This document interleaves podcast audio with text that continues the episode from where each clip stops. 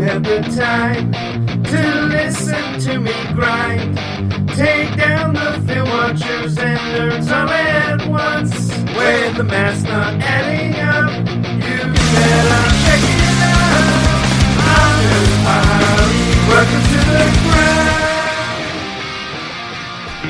Okay, welcome back Crossroads. We're entering week two of the 2021 fantasy season, and this is a member of the DLF family of podcasts because I forgot to say that first.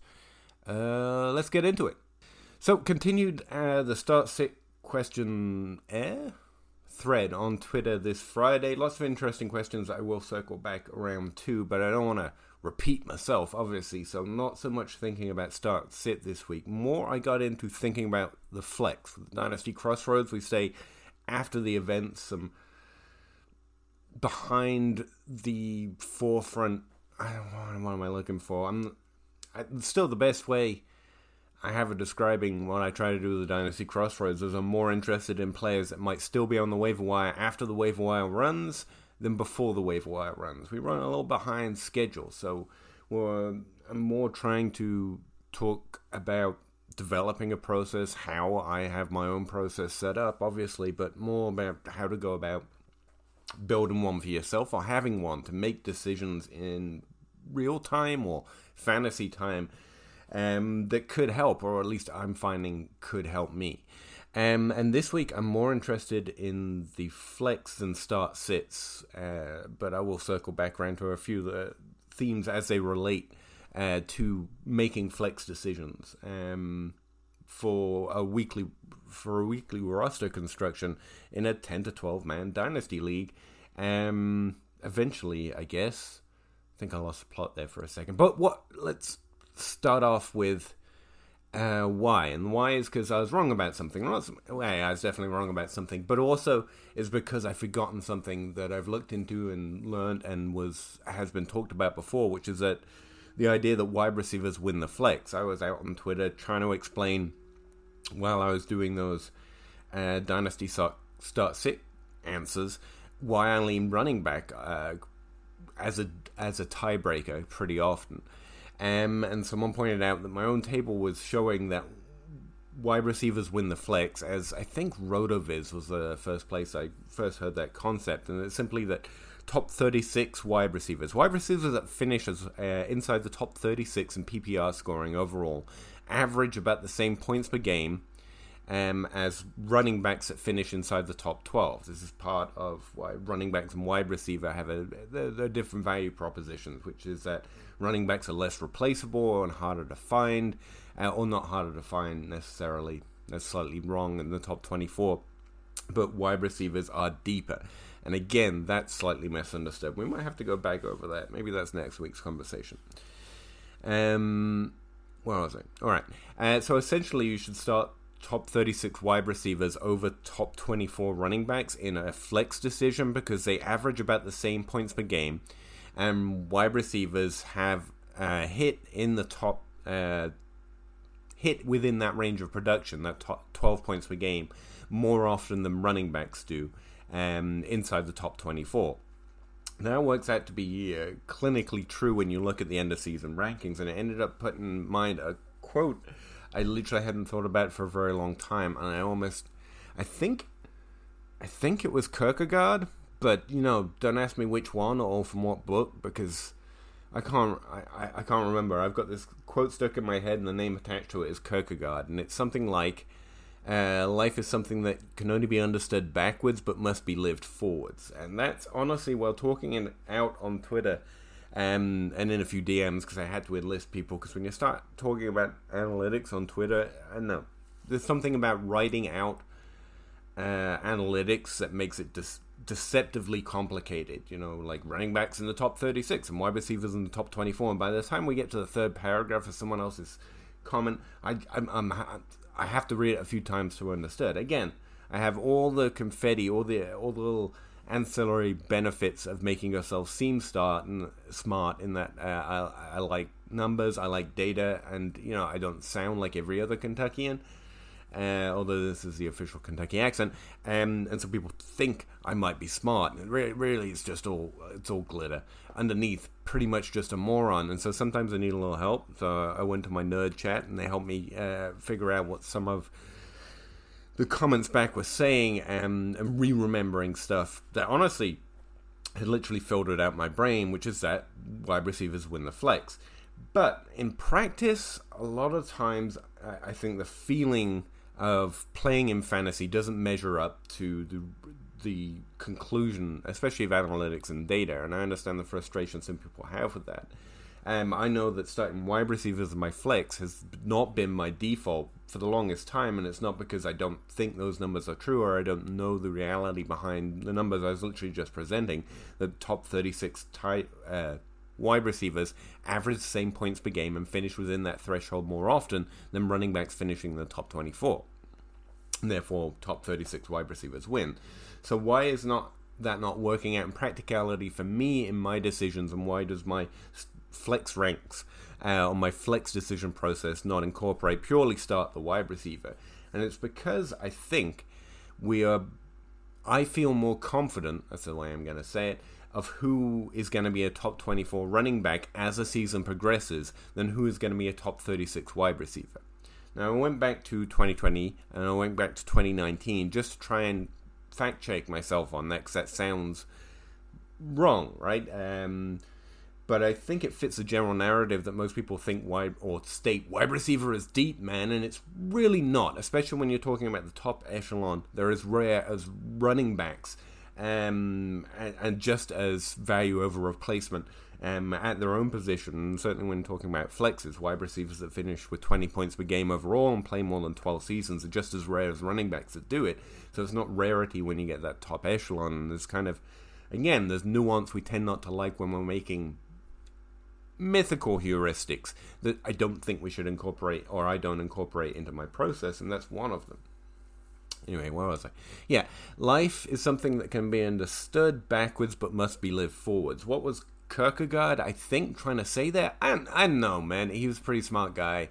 He's probably laying out some real great truth uh, about life, and I don't know about any of that. But it's what occurred to me when talking about why the my my process for flex decisions or even start sit decisions didn't incorporate the very real analytical reality that wide receivers win the flex more often than not. Again, top 36 wide receivers are typically better starts than top 24 running backs. That is, running backs that finish running back 13 to running back uh, 24 on average, because there is a higher percentage of games where they will produce that, to- that 12 points per game, and then the running backs finish in the top 24. Wide receivers have a higher ceiling in general because uh, you know you can go for 100 yards on a touchdown in any different game. We've talked about in this in different contexts as well, and I'm getting off the point again. I seem a big fan of that today. All right, so why is it? Well, essentially, it's think I, I think it's because I have more confidence, whether it's true or not, because I don't have enough week to week data, and I haven't been able to go back into the little that I have to really track whether I'm accurate. Again, I went back and looked at 2019 and 2020, and I felt mixed on the wide receivers that finished top 36 and the running backs that finished top 24. I think, from what I can glance, what I can eyeball, that that's fairly accurate. It's easier to know that, I don't know, what was one of the names I pulled off? J.D. McKissick last year is a top 24 running back with the receiving uses he was getting week over week, especially because that really began to start the season with Peyton Barber leading the team. Then Antonio Gibson eventually took it over. Then Nelson Agholor is going to be a top 36 wide receiver. Now, not all of the decisions are that clean cut. That's just the easy example I remember from last year. There's also running backs that are finishing inside the top 24, but it's because they came on later in the year, like D'Andre Swift, and that's what I'm getting to. By the time the workload turns up, I can feel more confident that next week a running back's going to get similar touches because I just generally feel more confident in predicting running back volume, and I can say that from a projection standpoint, I do think I'd be interested in digging into this as well. I'm talking to some other people that do projections. I think we get more running running back week to week more accurately than we get wide receivers, and certainly in terms of floor. Um, but that's the thing we definitely I will definitely to dig into before stating it any stronger. Um, what was I? Yeah. So I think as the season progresses, like right now, I can feel more confident that Darrell Henderson, Mike Davis, um, who else? Uh, Jamaal Williams, even from week one, actually, there's one that I didn't expect and definitely seems to be sharing that backfield a little bit more than I did expect, even though Swift still has all that top five upside, which again, he kind of showed us in week one already, um, given his receiving usage. Or even that Antonio Gibson, again, this year, is going to keep getting those touches I really feel confident he's going to finish inside the top 24, even with only one week to see. Whereas last week, we also saw Deebo Samuels finish as the wide receiver one because wide receivers tend to be more variable week over week, hence that ceiling and floor discussion. So, do I think Deebo Samuels finishes inside the top 36? Yes. But how about a little bit lower? Kenny Golladay, do I think he's going to be a top 24 wide receiver this year? Yeah, yeah, I feel pretty confident in that way one as well. But as I run through, especially as the season progresses, I feel more confident earlier about the running back workloads producing top 24 numbers and the wide receiver workloads producing top 36 wide receiver numbers. Now, that is not true for every player, and this is where it becomes let's create a heuristic like um, description of how I think these two things are merging together into my process or how I want them to merge. Now I'm consciously looking at it to create a process. Um, and you can, that is flexible enough for you to make your own dang decisions because I definitely don't know any, everything. And you might have a better interpretation of who is going to be that type of scoring wide receiver or that type of scoring running back. So I don't want to again, this is the difference between answering every start sit question that comes your way and trying to help or trying to build, which is where I'm at, a process that lets me approach every real time start sit decision for a flex I might get that gives me a baseline understanding, and then I can choose to ignore and regress it, but a baseline understanding of what happens most often, given my own personal feelings on how good a player is going to perform as a season progresses.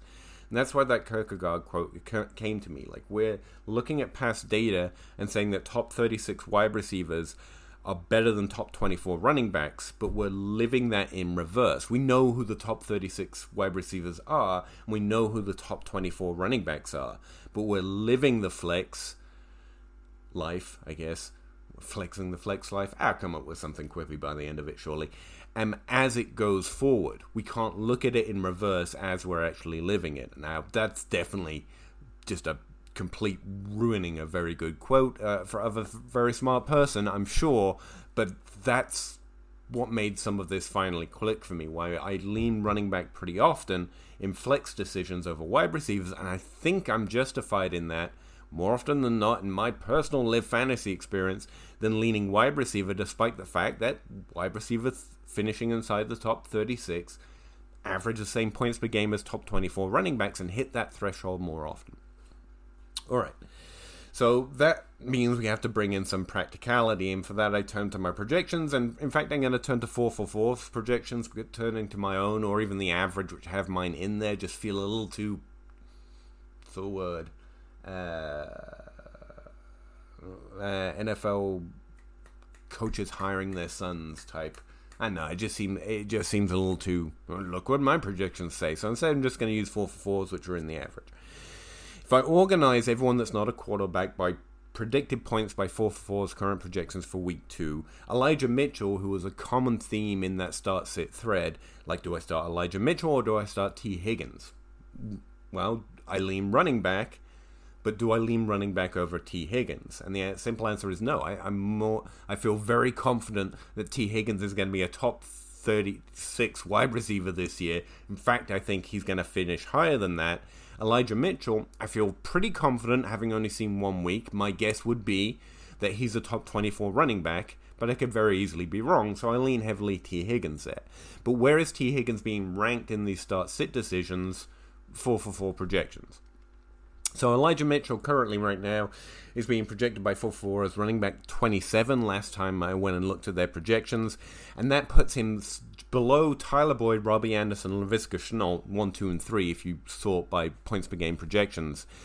And so the question becomes do I start Elijah Mitchell over Robbie Anderson, Laviska Shenault, and Tyler Boyd. Now, Robbie Anderson's a bit of a cheat here because we've got some injury concerns and also some usage concerns from week one.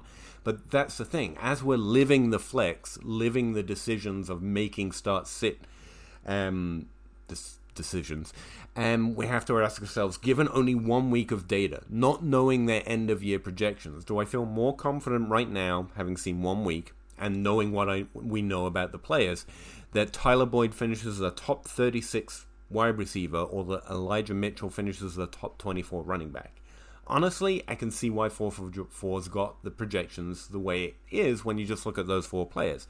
I feel pretty confident that Tyler Boyd's going to be maybe not a top 24 wide receiver this year with Chase stealing magnificent long distance touchdowns in week one and Tee Higgins already being the young um, stud dominant opportunity player on that team from last year. It's an awkward split. Could he Michael Gallup his way, not in the very same way, but get enough opportunity and be good enough on it that he finishes in to 36 with those other two wide receivers also performing up to some of their uh, expected potential? Yeah, I really do think so. Tyler Boyd is a really good player, and given what happened in week one, I think that Elijah Mitchell as a potential top 24 running back is right in the right range here for 4 for 4. Robbie Anderson, given week one, I am much less certain that he is going to maintain that role because despite the fact I am still, you know, team anti Terrace Marshall, although he is starting to uh, deserve not being misnamed, um, but his week one production was something like 11 expected points, being a volume measure, not his actual uh, PPR points. But he was getting enough touches that he was expected to get 11 points if he did um, performed like an average player would with the touches that he gained. So it's a it's a measure of the volume he was getting, and that is really good production, especially week one in that game with DJ Moore also getting a very significant workload and Christian McCaffrey going off. That was actually an impressive week one. Robbie Anderson, on the other hand, caught the touchdown but did not get enough touches to rate near Terrence Marshall or um, Amari Cooper for sure. Um, in terms of the overall split, not Amari Cooper, what am I thinking of? Carolina, DJ Moore on that team for overall opportunity, so I don't think he can catch a touchdown every week. Does he finish inside the top 36? I definitely think he could, but in that situation, I'm more confident that if both of their workloads keep up the way it is, that Elijah Mitchell outpaces um, uh, who did I say, Robbie Anderson for overall PPR points, and and that Robbie Anderson is less likely to finish inside the top 36, and Elijah Mitchell is to finish inside the top 24. Now, one more week of data, one more week of games. Sorry, I know you you all think of them as games. That's fair. Um, and Elijah Mitchell's workload might drop out. Trey Sermon might live up to all the expectations we had. We had no, we all had had of him when he was drafted to the 49ers, and suddenly it doesn't look like Elijah Mitchell is going to be a top 24 running back, and in which case that will have been a bad start sit decision. I'm not laying out that you should start one player or the other. I'm trying to put a a, a, practical decision for this week into the framework of the process I think I have for start sit decisions, which is based on the data, but allows for the fact that there should be flexibility to the concept that wide receivers win the flex, and it's why I often feel more confident in starting the running back over the wide receiver, because I think running back volume is fairly consistent. Wide receiver volume jumps up and down, and especially early on in the season, we can be less confident of which wide receivers are going to get enough volume um, to finish inside the top 36, even compared to running backs finish inside the top 24. Obviously, we prefer those wide receivers long term for dynasty because that's a value and career arc thing, but that's kind of besides the point. Um, and so that's kind of where I've come to. I think wide receiver. I know wide receivers win the flex more often. Um, to put more numbers on that, because I realize probably still sounds like a, a, weird thing to you. For the longest time, I've been saying say, fits the my feels um, of how I play fantasy, and I've heard on s- coming up and listening to other podcasts and other content creators that running backs have a better floor, but essentially wide receivers inside the top 36 have a better floor than running backs inside the top 24. For example, taking outside positional rank and just looking at the percentage of games that they finish inside the top 36 scorers overall. So flex rank scoring, top 36 wide receivers finish inside the top 24 scorers 17% of the time on average. Running backs inside the top 24, on the other hand, so a higher positional rank category, only finish inside the top 24 16% of the time.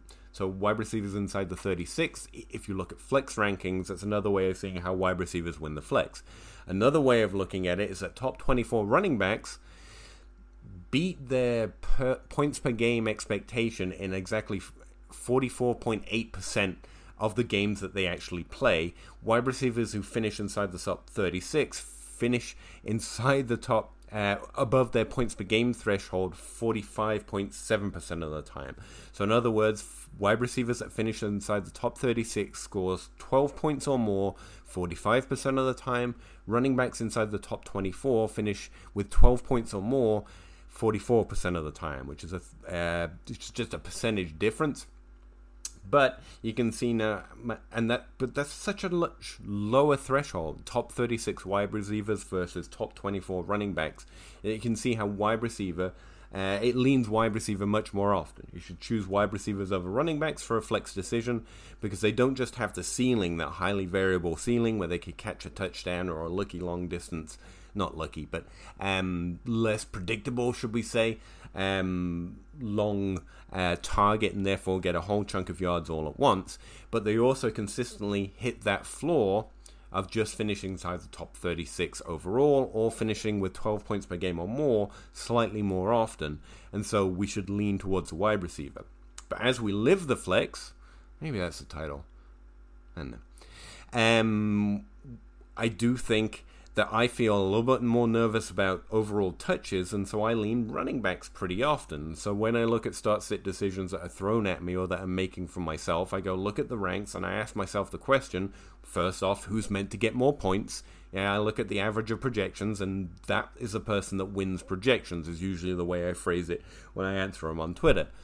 But sometimes I feel more confident in the running back that's projected for slightly less points in terms of their workload, and so I'll lean running back in that instance. And that's the that's so far my flex process. It's who who is projected for more points when I look at an average of um, I've currently got three because Rotoviz doesn't have week to week projections, so three different projection engines. Mine, four for four, and also Fantasy Pros I think is the other one I've got in there. Um, and then look at the other players that I am I'm trying to make a decision by between.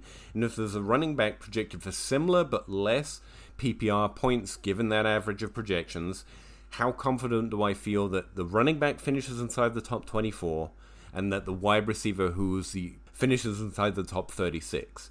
Now, as you can see, given those two boundaries, you're probably going to be leaning wide receiver. So I am trying to lean wide receiver with flex decisions, but Elijah Mitchell this week keeps coming up, and I think I'm a little bit more confident um, than most that that workload continues more so in week two, given that I'm more concerned about Trey Sermon since he was a healthy scratch week one. I know there's been a lot of conversation in the 49ers talking a lot about their players this week, including Brandon Aiyuk. I tend to ignore that and just consider, again, that baseline of what happens most often. Running back touches tend to be more stable. Um, running backs who are healthy scratches tend not to be there for disciplinary reasons. It's more often that they didn't win the job outright over someone else. Now, that could very much turn out not to be true with two whole weeks of data, and Trey Sermon comes out, fulfills what many people saw in his college profile, and actually dominates that position that week. In fact, the 49ers do tend to run one running back. It's just they've had so many injuries to the running back they have been feeding touches to lately that it feels like they flip week to week when they don't actually. If the running back they are using remains healthy, they tend to just stick with one main running back. And so that's the logic I'm running on Elijah Mitchell that they have Mitchell on the field week one and Sermon not on it because they prefer Mitchell. And then Mitchell does very well on it. I think he's earned uh, at least a chance to have that opportunity, to continue to earn that opportunity in week two. If you feel different about it, then you would obviously lean towards those wide receivers. You would therefore feel more confident finish inside the top 36. So that's the heuristic, a flex decision, or the process in a in a nutshell. The other reason, the reason, the whole reason I pulled this uh, research out was actually to consider Sterling Shepard and the return, perhaps, of Jamison Crowder this week. Um, and look at players that I feel generally more confident will finish inside the top 36 or 24 because they, uh, uh, DeVante Parker's another one, because I've seen them have top 24 season before, so I think they are going to continue to earn targets, but they tend to be a little less sexy. Sterling Shepard fell into uh, round 16 of Dynasty drafts in August, and so I was wondering how confident or how often do I feel confident starting someone like Sterling Shepard, someone who is a very good value in that round because we like older wide receivers, years six, seven wide receivers that fall to later rounds because they produce usable weeks, and everyone wants to go draft a new hot thing. Uh, who else was in that draft round? N'Keal Harry and D'Wayne Eskridge, two players I have no confidence will ever finish inside the top 36 anymore. So I lean those older players that have at least had certain production thresholds already in their history. Anyway, so what I found out, or what I pulled up, was that wide receivers who finish inside the top 24 um, tend to be have a usable week, so they finish inside the top 24 around 44% of the time. Running backs, and this is how I got my my, my signals crossed, um, who finish inside the top 24 overall by the time we actually know and we have our lived experience and we can look back on it finish inside the top 24 49% of the time. So there's like a 5%, um, they produce top 24 weeks about 5% of the time. And what some people were accurately pointing out to me on Twitter is that running backs inside the top 24 only score 12 points per game, whereas those wide receivers who finish inside the top 24 average 14 points per game. And so there's also this is that despite the heuristic I that apparently has still got lodged in my head that running backs have the floor and wide receivers have the ceiling, it's actually a little bit reversed, and that wide receivers actually produce that floor more often. I kind of hate this episode because it requires a lot of reading, uh, not reading, but saying numbers, and I, I do try and avoid that in podcast format when you're saying top. Again, it's like me trying to read very interesting and, and intelligent responses to my my uh, my attempt to explain my start sit process on Twitter. Um, it can get very easy to get lost in the language of a very simple thought. Um, take it for what it's worth, but I think that's my most viable f- flex process. But uh, that's what I've been working on, and part of the process I've been trying to clarify for myself um, turn the parts of it that were just kind of feelings and instinct into an understanding of why I feel that way so that I can try and make more accurate and better decisions. And also, I do like to come to the crossroads honest, and honestly, there's a big part of my start sit and flex ranks decisions specifically that was just feeling and just instinct and just generally navigating based on how I feel players are going to produce. Um, and so that's part of the process I needed to get better at. Um, and I don't know. Um, let me know what you think. If you have another heuristic or another way of thinking about start sit decisions to help you decide between positions, I'd be interested to know because it's it is something that is very much still more encased in narrative than I care for it to be. And this, I'm using 2021 to try and hash out, as I use every season, try and chip away at the narratives around a lot of my process and just leave, hopefully, the the gooey gooey goodness is actually a decent process. So yeah, let me let me know what yours is and how I can improve my own with it or anything else you want to. Appreciate it. Talk to you again next week. Uh, bye. See you next week. Bye. Yeah. Chicken or crow, chicken or crow, crossing the road, go. Clicking a poll, Twitter is gold, player unfold, so. Jake on the table and Nate on the place, though. Pete enumerates the plays, they're analytical. Picking my nose, don't really know if I like that. Picking their brains, got different lanes, but I like that. Picking these guys, all of these times, all of these nice stats. Picking apart, the film is an art, always a fight back and forth. There is no order, they disorder more and more because the players ain't no older. They some hoarders or some mortars, dropping bombs without no borders. They got that I, I like mortar, peak grinding numbers like molars. I don't know anymore, I am at a crossroads. Chicken or crow, chicken or crow, crossing the road go. Clicking a poll, Twitter is gold, player unfold. So, Jake on the table and Nate on the place, though. Pete enumerates the plays, they're analytical. Chicken or crow, chicken or crow, crossing the road, go. Clicking a poll, Twitter is gold, player unfold, so. Jake on the table and Nate on the players, though. Oh, one last thing. Um, I did say last week that we revisit the five things I said I expected for the 2021 season, but I actually expect to revisit that after we've seen a few more games played out because, you know, otherwise we're just week to week tilting. Um, and also, I lost the list, so I have to go find it again before I can do that.